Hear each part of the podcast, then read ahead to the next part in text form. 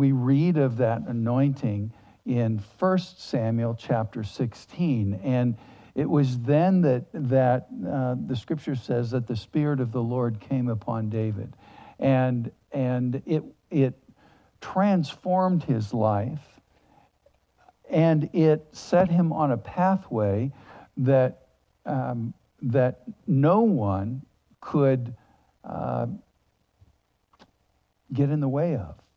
It was God's plan, and God worked it out in his life. Now, in 2 Samuel, we, we start uh, the, the book of 2 Samuel basically after Saul, King Saul's death. We know that, that uh, David uh, was in a struggle with King Saul, right, for a long time. So much so that King Saul was um, after David. He was seeking to kill David. And David refused, even though he had opportunity, David refused to take the life of Saul. And the reason for that is because David himself understood the anointing of God and that Saul had been anointed of the Lord to, to be the king, even though he himself had been raised up prior to that time to take Saul's place. He, he respected that authority. He respected the, the, um, the, the authority of the Lord that, that God had given to Saul.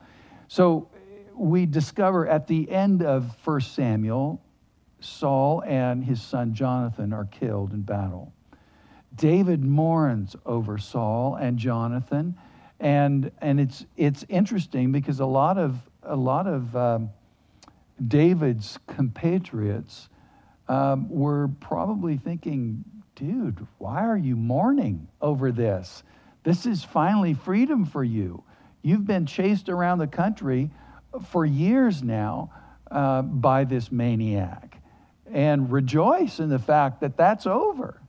But David mourned, and he mourned Saul Yes, Jonathan was his best friend. He certainly mourned Jonathan's death, but he also mourned Saul's death because he understood that that, that in itself was a great grief among the people of Israel.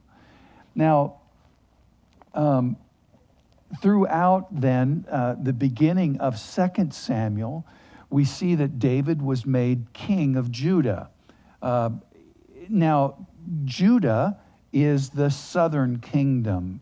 We, we have, uh, at this point, up till this point, there was not a divided kingdom.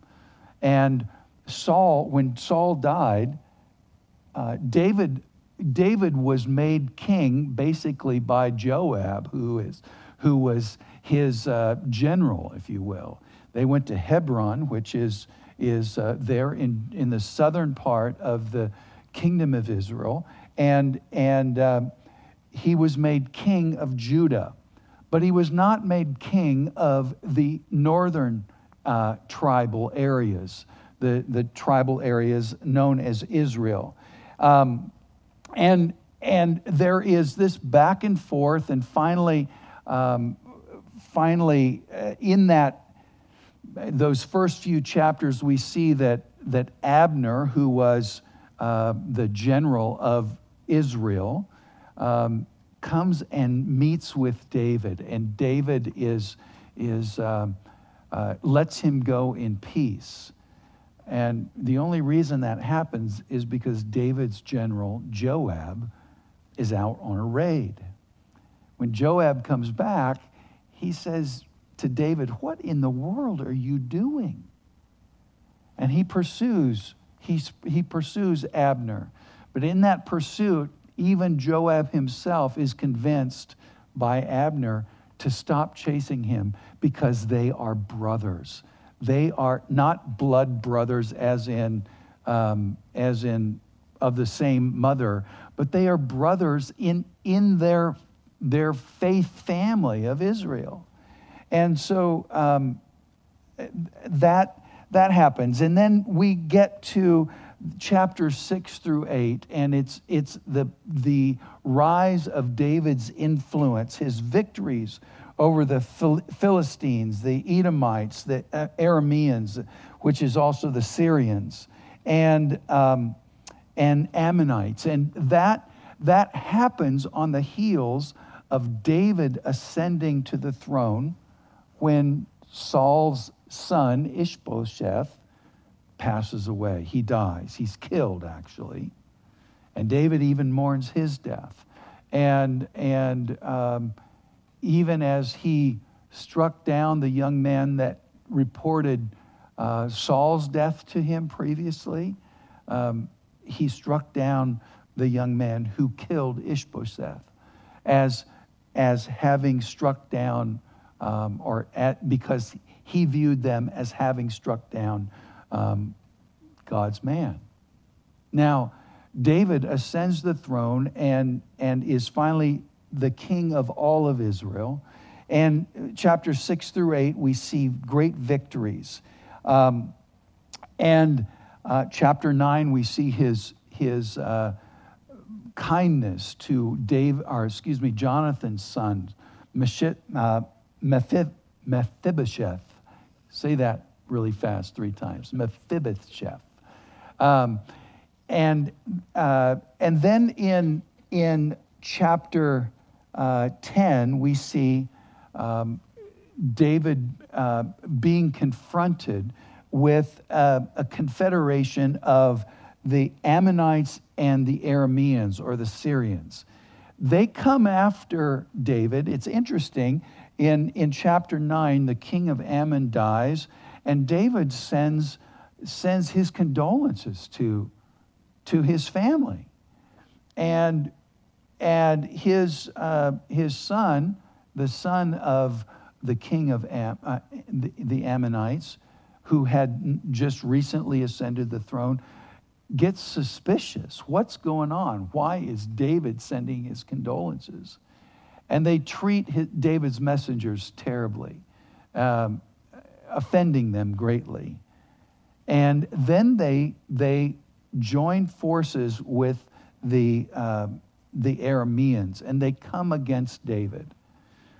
David gets ready to, to um, he gets his armies ready to defend uh, their territory.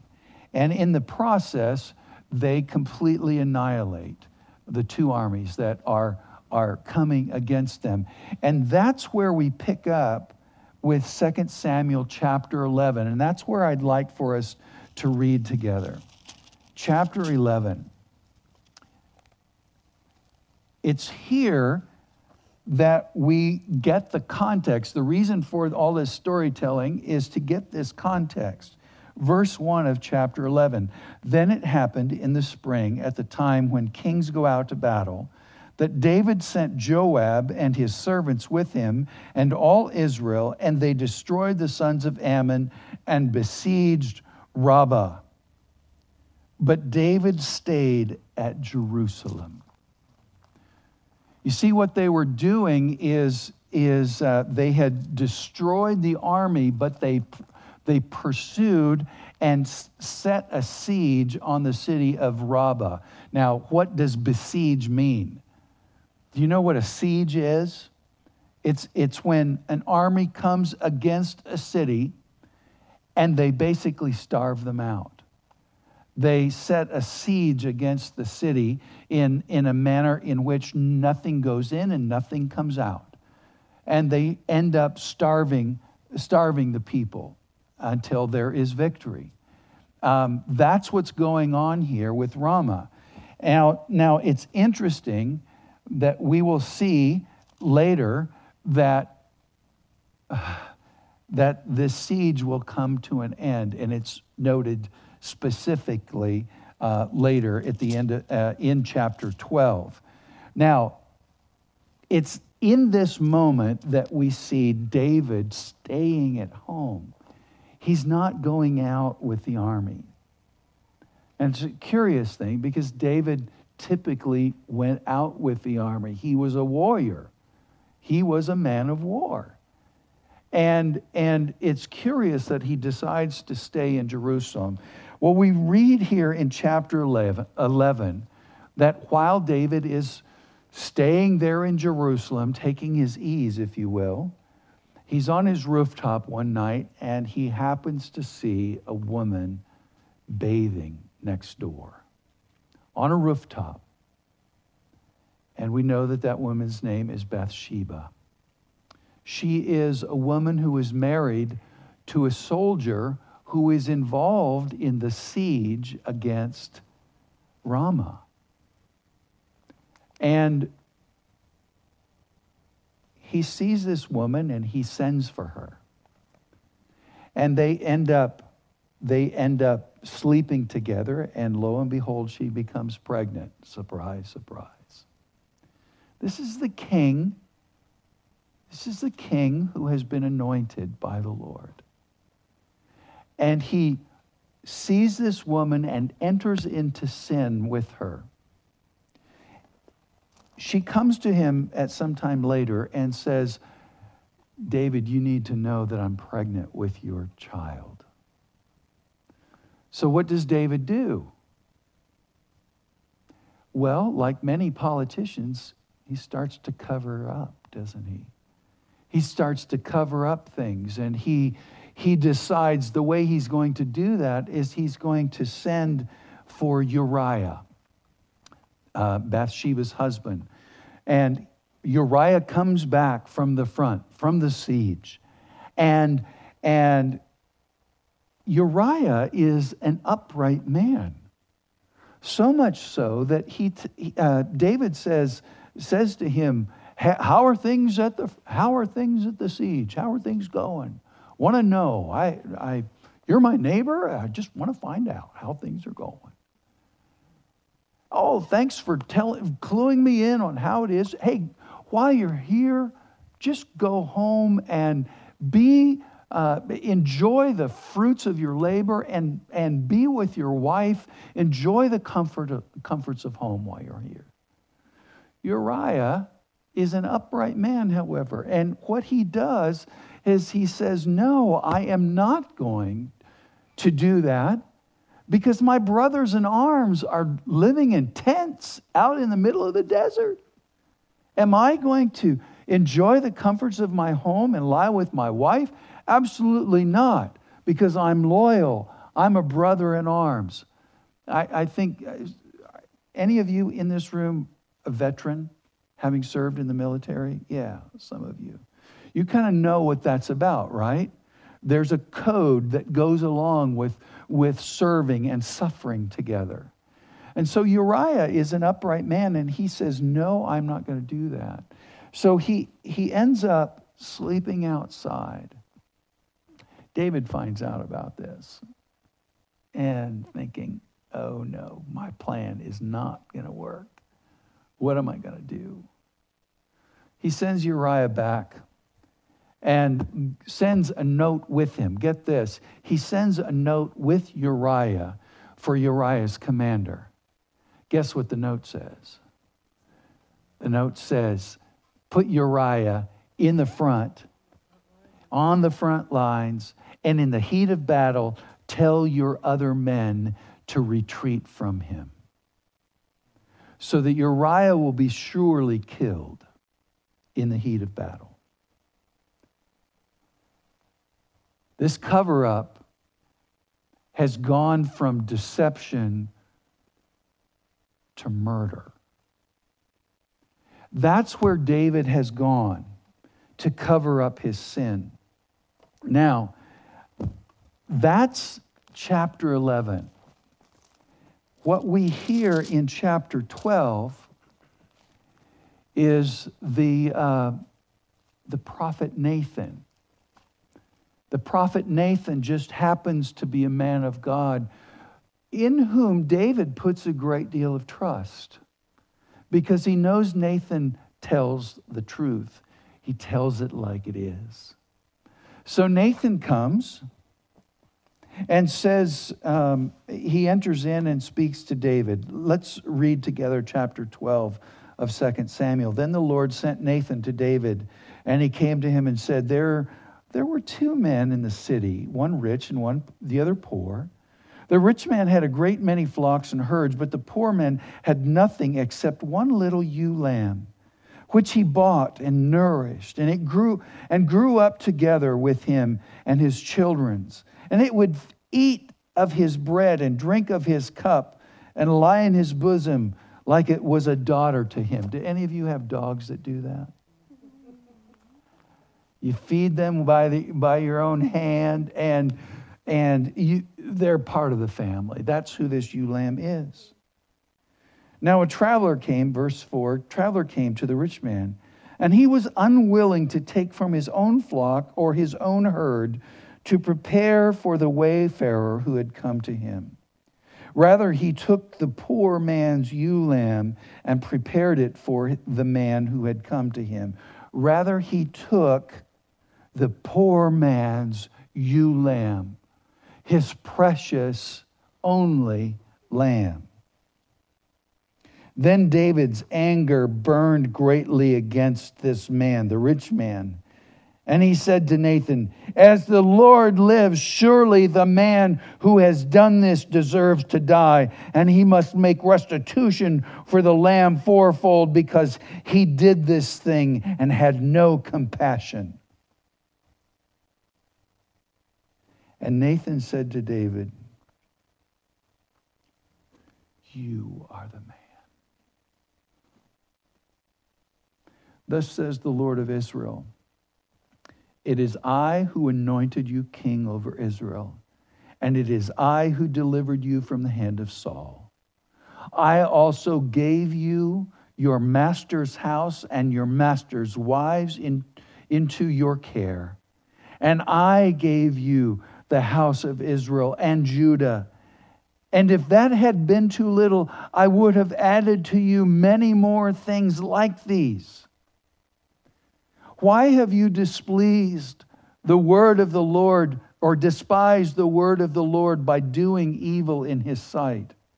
You have struck down Uriah the Hittite with the sword. You have taken his wife to be your wife and have killed him with the sword of the sons of Ammon. Now, therefore, the sword shall never depart from your house because you despised me and have taken the wife of Uriah the Hittite to be your wife. Thus says the Lord Behold, I will raise up evil against you from your own household. I will even take your wives before your eyes and give them to your companion, and you shall lie with your wives in and he shall lie with your wives in broad daylight. Indeed, you did it secretly, but I will do this thing before all Israel and under the sun. Then David said to Nathan, I have sinned against the Lord.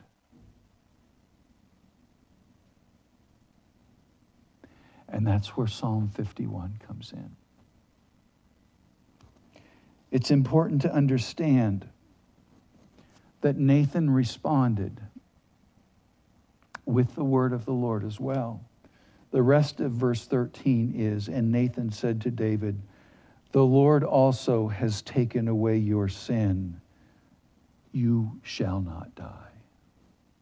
However, because this deed you have been given occasion to the enemies of the Lord to blaspheme, the child also that is born to you shall surely die.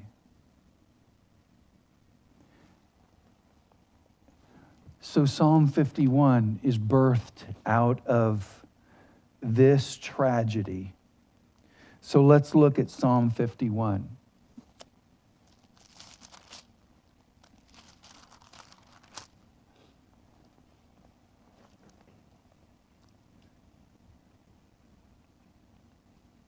Psalm 51, verse 1 Be gracious to me, O God according to your loving kindness. According to the greatness of your compassion, blot out my transgressions. Wash me thoroughly from my iniquity and cleanse me from my sin. It's interesting that David is confronted with the truth in a manner that he cannot escape from. And his, his retreat is into the grace of God. His retreat is not to spin another story or to justify. His retreat is into the grace of God. And in so doing, he counts upon the character of God. Look at with me. Look at it with me. There are three words that describe the character of God in these two verses. Number one, be gracious.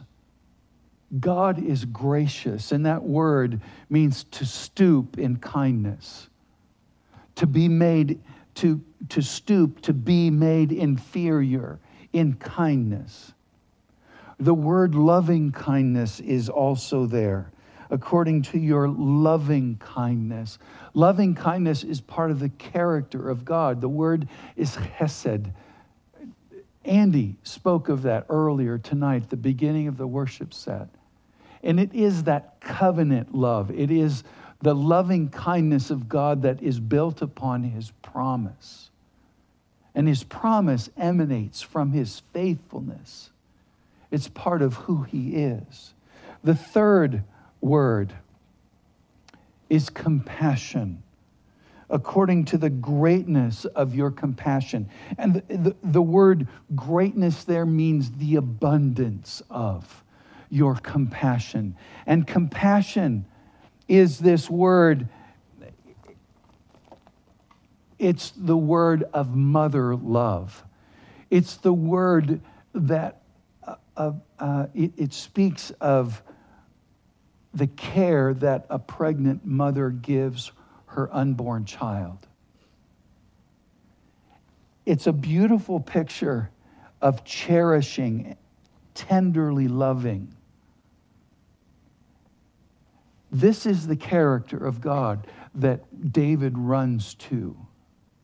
Now, he asks this of the Lord three actions, three things.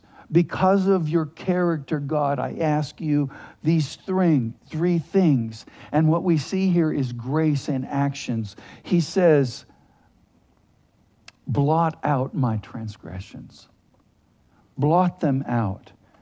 That that word blot out means to rub or to erase. Would you keep your thumb here and turn over to the right to Isaiah 43 with me? Isaiah 43. It's not too far. Isaiah 43, verse 25.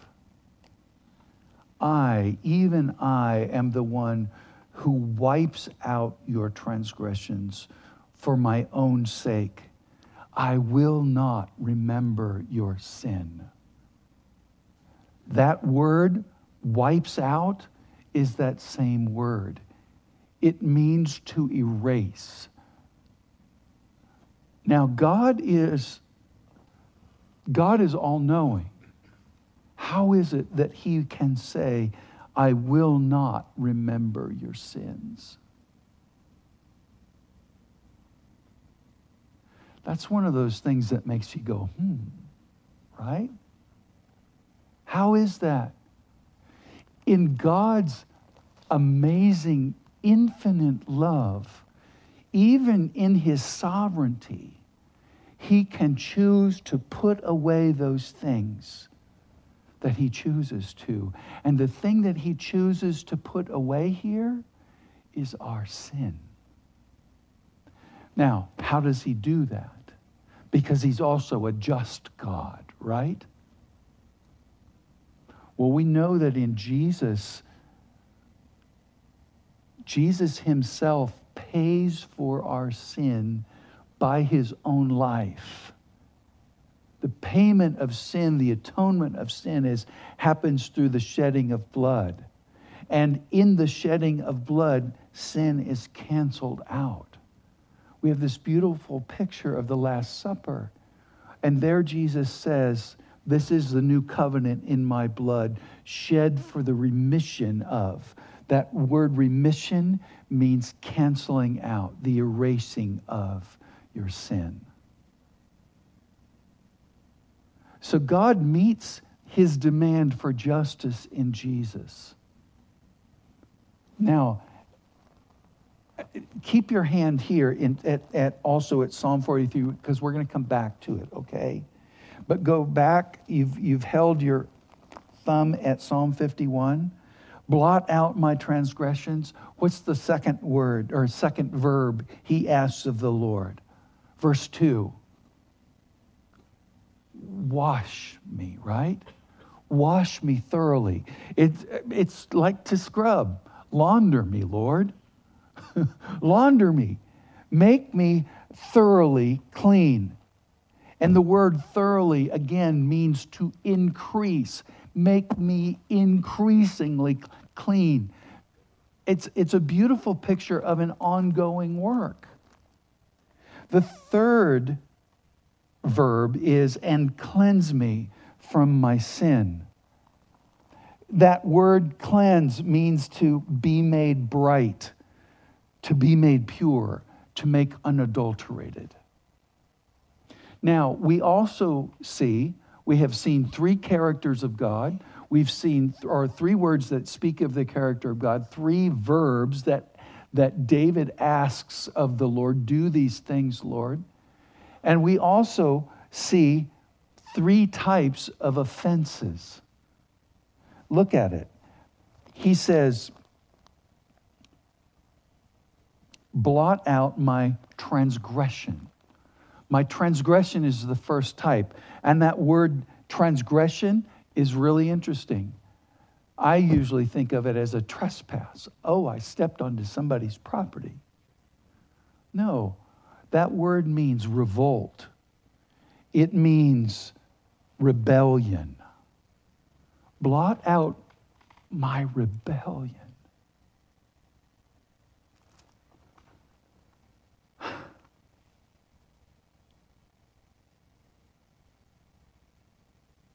I'm amazed that this man would be so bold to come before God Almighty and ask Him to erase his rebellion. We often look at rebels, those in rebellion, as being unforgivable because they have set their will to do harm. They've set their will to do that which is contrary to God's, God's intention. And David is saying, God, because of your graciousness, because of your loving kindness,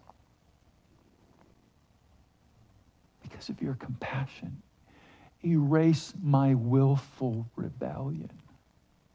Wow. And the next word, wash me thoroughly from my iniquity. That word iniquity means perversity. We have this word in our language, in our vernacular, pervert, right? And it's a word that is full of scorn, perversion, that which is unnatural, that which is twisted. David says, Wash me thoroughly Make me clean again because I've been twisted, I've been dirty and dank and perverted.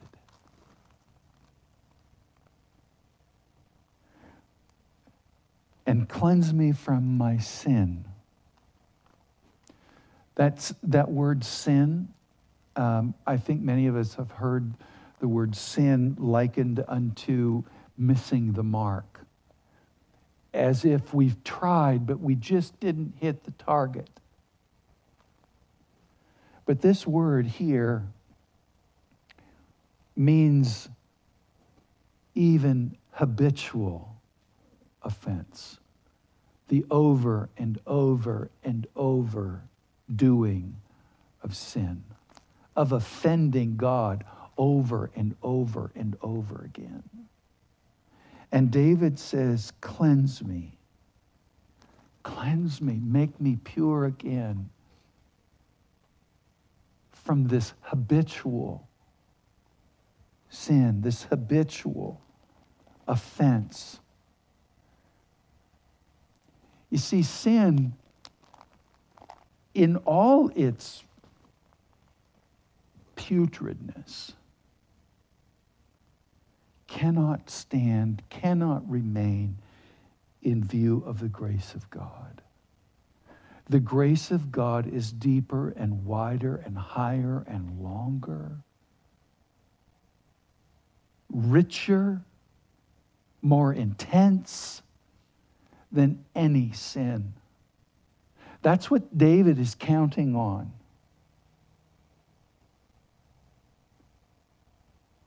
And God's gift of grace is based on who He is. He cannot divorce Himself from His character. So, back to Psalm 43, or excuse me, Isaiah 43, verse 25. I, even I, am the one who wipes out your transgression. For whose sake? For my own sake.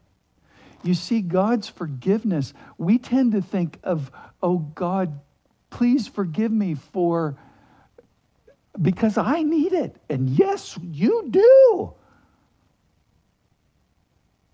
But God's forgiveness is available to us also for His own sake, because He wants a spotless bride. For my own sake. And I will not remember your sin. Now, guess what the context of this psalm or this prophecy is? Look at the very beginning of Isaiah 43.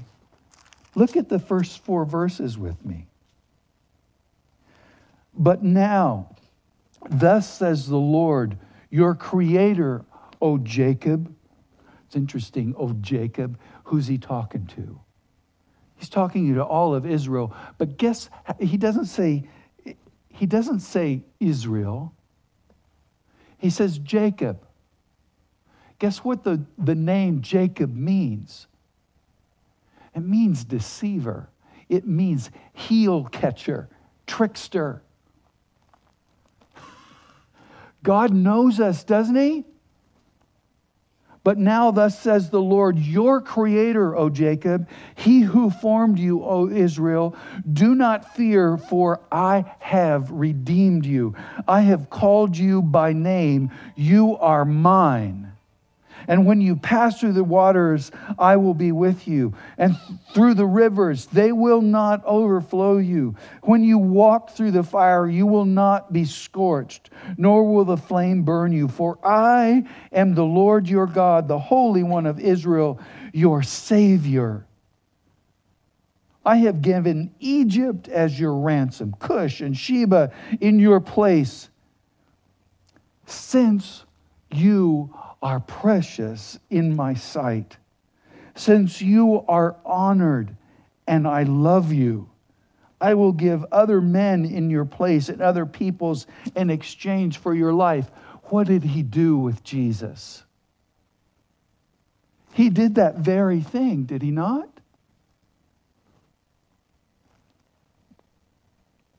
And it's based on who he is. This isn't just what God does, it's not just his capability. It's he cannot be otherwise. This is who God is. So, back to Psalm 51, and we're going to race to the end, okay?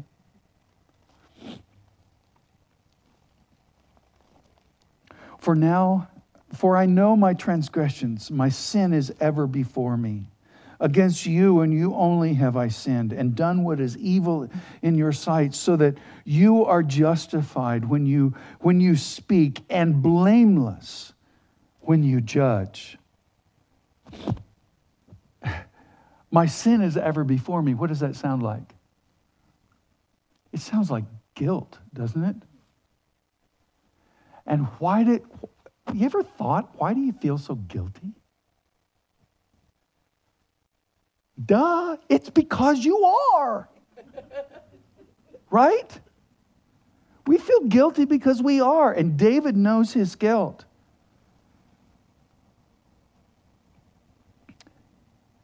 Against you and you only have I sinned. You see, all sin is against God.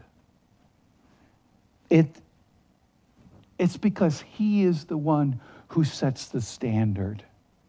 And any sin is against Him. You are justified. Says you, you are justified when you speak. That word uh, has a forensic sense to it. It's, it's moral in its thought, and it's, it's there that, that makes right or defines what is right. You are right, in other words. God, you are right, period. Signed, sealed, delivered, end of discussion. You are right. And I have to say, that's what it takes for us. That's what, that's what confession is all about. You see, confession is not just saying, God, I, I goofed up. It's saying, God, you are right. It's, it's, it's the confession of the truth. You are right.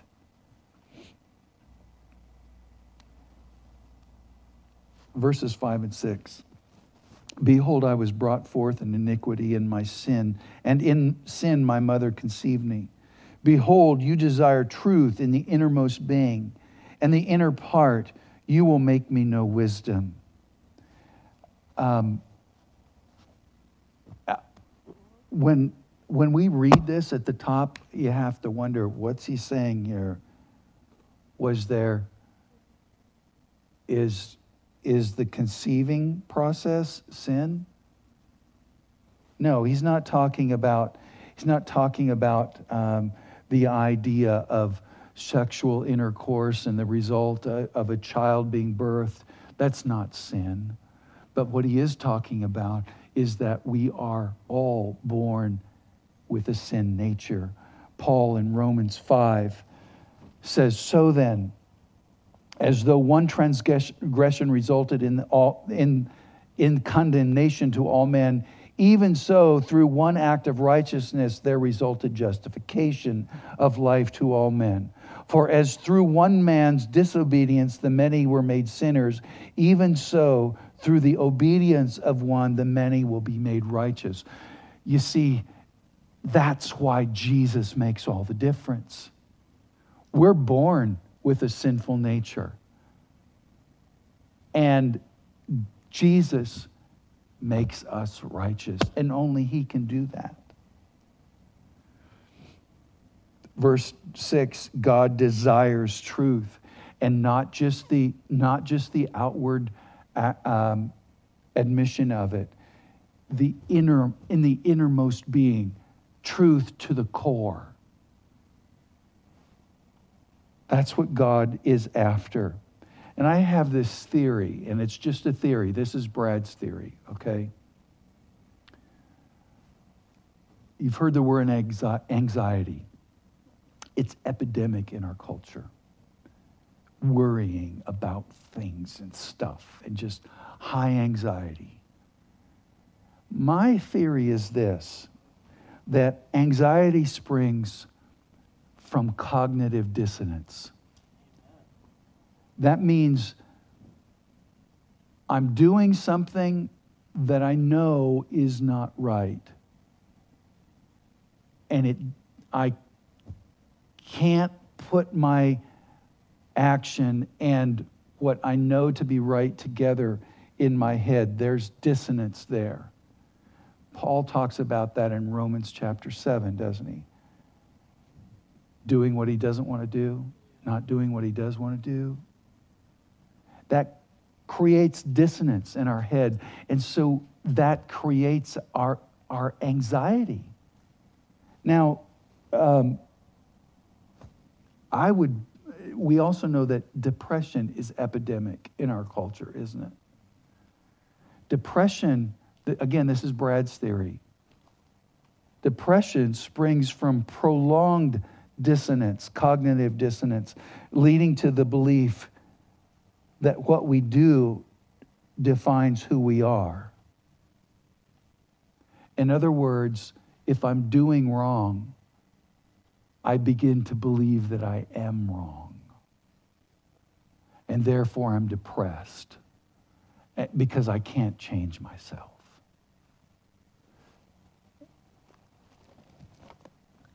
Again, that's just my weird theory. But the reality is, is that, that God desires purity. He desires truth in the core of who we are. Verse 7 Purify me with hyssop, and I shall be clean. Wash me, and I shall be whiter than snow. Make me to hear joy and gladness, and let the bones which you have broken rejoice.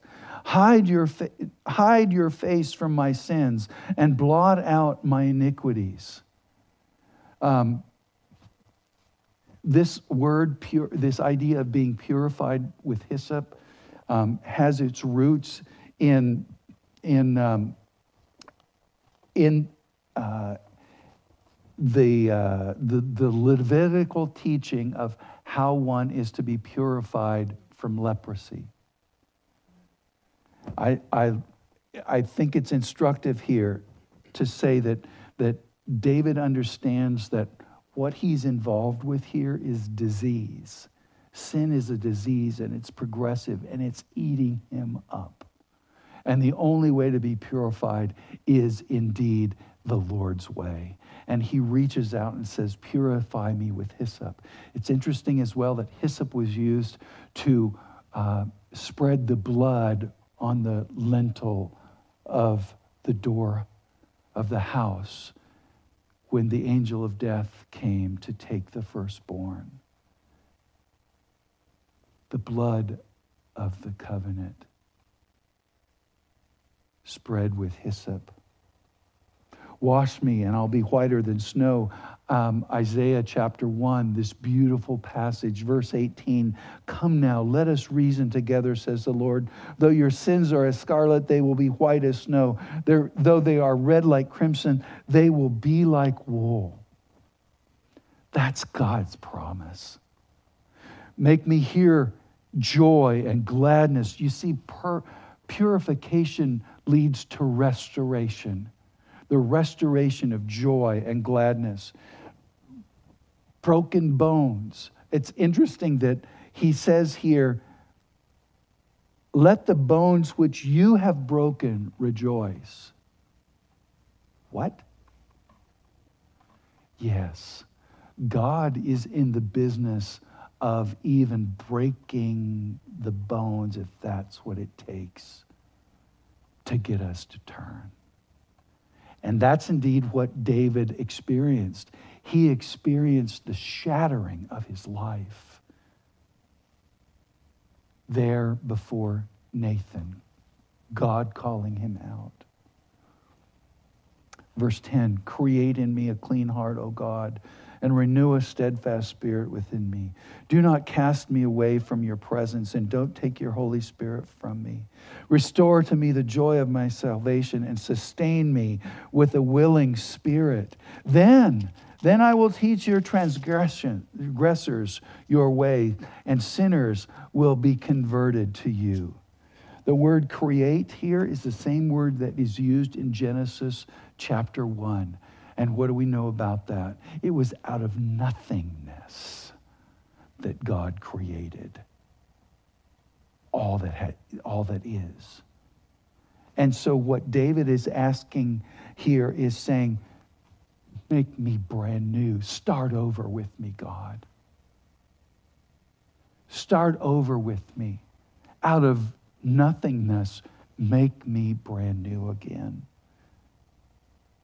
Renew a steadfast spirit within me. That word steadfast means to be upright, and it, me, it actually means to be perpendicular. that, that imagery uh, speaks of Uh, well, what is perpendicular? It's a 90 degree angle, right? And if something like water comes forward to you and that's level, right? And it's rushing towards you, that which is perpendicular stays perpendicular. It's steadfast in spite of the onslaught. It's firm, it's fixed. The word spirit here speaks of the human spirit. It means breath, it means life. A steadfast spirit means, Give me, Lord, life that will stand up against the onslaught. Verse 11, don't cast me away from your presence. David needs the presence of the Lord, and he knows it. Um, we talked about he, how he was anointed as king in 1 Samuel 16. There, Samuel anointed him with oil, and the scripture says that the Spirit of the Lord came mightily upon David from that day forward. He knew that. He knew that. The question has to be asked, though, in this context, does it lead us to wonder does God, can God, will God take his spirit away from us? That's a significant question. If we look at the life of Saul, we know that, um, that God, there in 2 Samuel 16, the Spirit of the Lord departed from Saul. And an evil spirit from, terrorized him. So it is possible. And yet, Paul writes in Ephesians chapter 1 In him you also, after listening to the message of truth, the gospel of your salvation, having also believed, you were sealed in him with the Holy Spirit of promise, who is given as a pledge of our inheritance with a view to the redemption of God's own possession to the praise of his glory. You see, it's his glory that's at stake, and his glory is not going to be diminished. His glory is attached to the fact that you have been sealed by His Spirit. Again, in chapter 4 of Ephesians, um, Paul writes, Let no wholesome, unwholesome word proceed from your mouth, but only a word as is good for edification according to the need of the moment, so that it will give grace to those who hear. Do not grieve the Holy Spirit of God, by whom you were sealed for the day of redemption. And then he goes on, let all bitterness and wrath and anger and clamor and slander be put away from you, along with all malice. Be kind to one another, tenderhearted, forgiving each other, just as God in Christ also has forgiven you. All of that is written there because we are prone to that. And it is written there as well for us to be reminded that though we are sealed in the Holy Spirit, we do have the capability of grieving the Holy Spirit. Though He will not leave, we can grieve Him. And it's important that we do the work not to allow that to happen in our lives. Verse 12 Restore to me the joy of whose salvation? Your salvation. You see, we have to remember that salvation is God's. It's what He gives to us. It's not my salvation, it's God's salvation. Um, there in Rome, uh, excuse me, Revelation 7, we have this, this glorious scenes of multitudes coming, this great throng standing before the Lord, crying out, Salvation belongs to our God who sits on the throne and to the Lamb. Salvation is God's, and it's His gift to us. Joy is also His gift to us. John chapter 16, Jesus says, you, you have grief for now, but, you, but I will see you again, and your heart will rejoice, and no one will take your joy away from you. Isn't that glorious? That's Jesus' very personal promise to us. Verse 14 Deliver me from blood guiltiness. What is that? Murder. That's what that is. David is guilty of murder. O oh God of my salvation, God, you are my salvation. Then my tongue will joyfully sing of your righteousness. O Lord, open my lips that my mouth may declare your praise. For you do not delight in sacrifice, otherwise I would give it. You are pleased not with burnt offerings. The sacrifices of God are a broken spirit, a broken and contrite heart, O God, you will not despise. And that's where David is. He is in that space of brokenness, of contriteness before the Lord. To obey is better than sacrifice. Where does that idea come from? Is it brand new right here? Is it brand new right here in David's thoughts? No. If we remember Saul when he came with the booty or the spoils of, of the raid, the, the warring that he had done, that the Lord sent him on and said, Destroy everything. And Samuel met him and said, What is this bleating of sheep that I hear? What's going on here? We read there that the word of the Lord is this, but uh, to obey is better than sacrifice. Saul said to Samuel, But I have obeyed the voice of the Lord and gone on this mission on which the Lord sent me and brought back Agag, king of Am- Amalek. I have utterly destroyed the Amalekites. But the people took the plunder, the sheep, the oxen. The people did that. The best of the things which they could have, have been utterly destroyed the sac- to, sacri- to sacrifice to the Lord. That's why we brought them back. And Samuel said, Has the Lord as great delight in burnt offerings and sacrifice as in obeying the voice of the Lord? Behold, to obey is better than sacrifice, and to heed the fat of rams. And then he adds this in verse 23 For rebellion is as the sin of witchcraft, and stubbornness is as iniquity and idolatry. Because you have rejected the word of the Lord, he has rejected you from being king.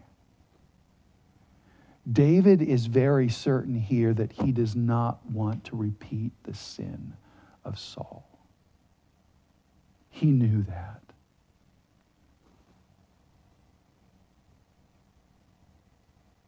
Luke chapter 7, we have the story of the woman who Jesus was invited to the home of a Pharisee, and this woman came and anointed his, his feet with, with oil, this perfumed oil. And the Pharisees in the room said, He must not be a man of God. He must not be a prophet because he would know who it is that's touching him. And Jesus went on to tell them a parable about, um,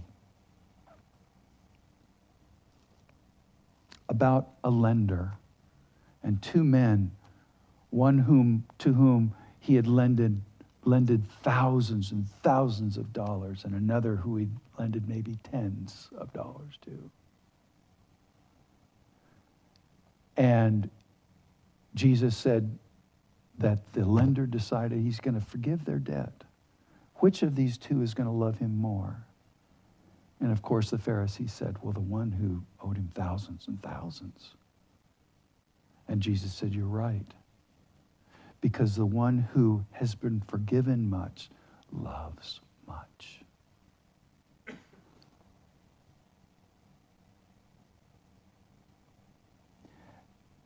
Verse 18 and 19 are here, and some, some scholars believe that they were added afterwards. But in this context, I think we can easily say that David is saying he's also, he's, his eyes are now going out to the nation. It's no longer just about himself, it's about the nation. By, the, by your favor, do good to Zion, build walls of Jerusalem. Then you will delight in righteous sacrifices and burnt offerings and whole burnt offerings. Then young bulls will be offered on your altar. The question is, does that, does that, is that contrary to verse 16?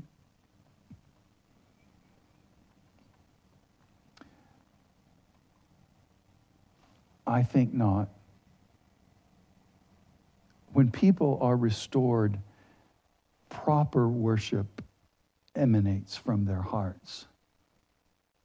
Proper offering is made. He'll be pleased with the sacrifices of righteousness.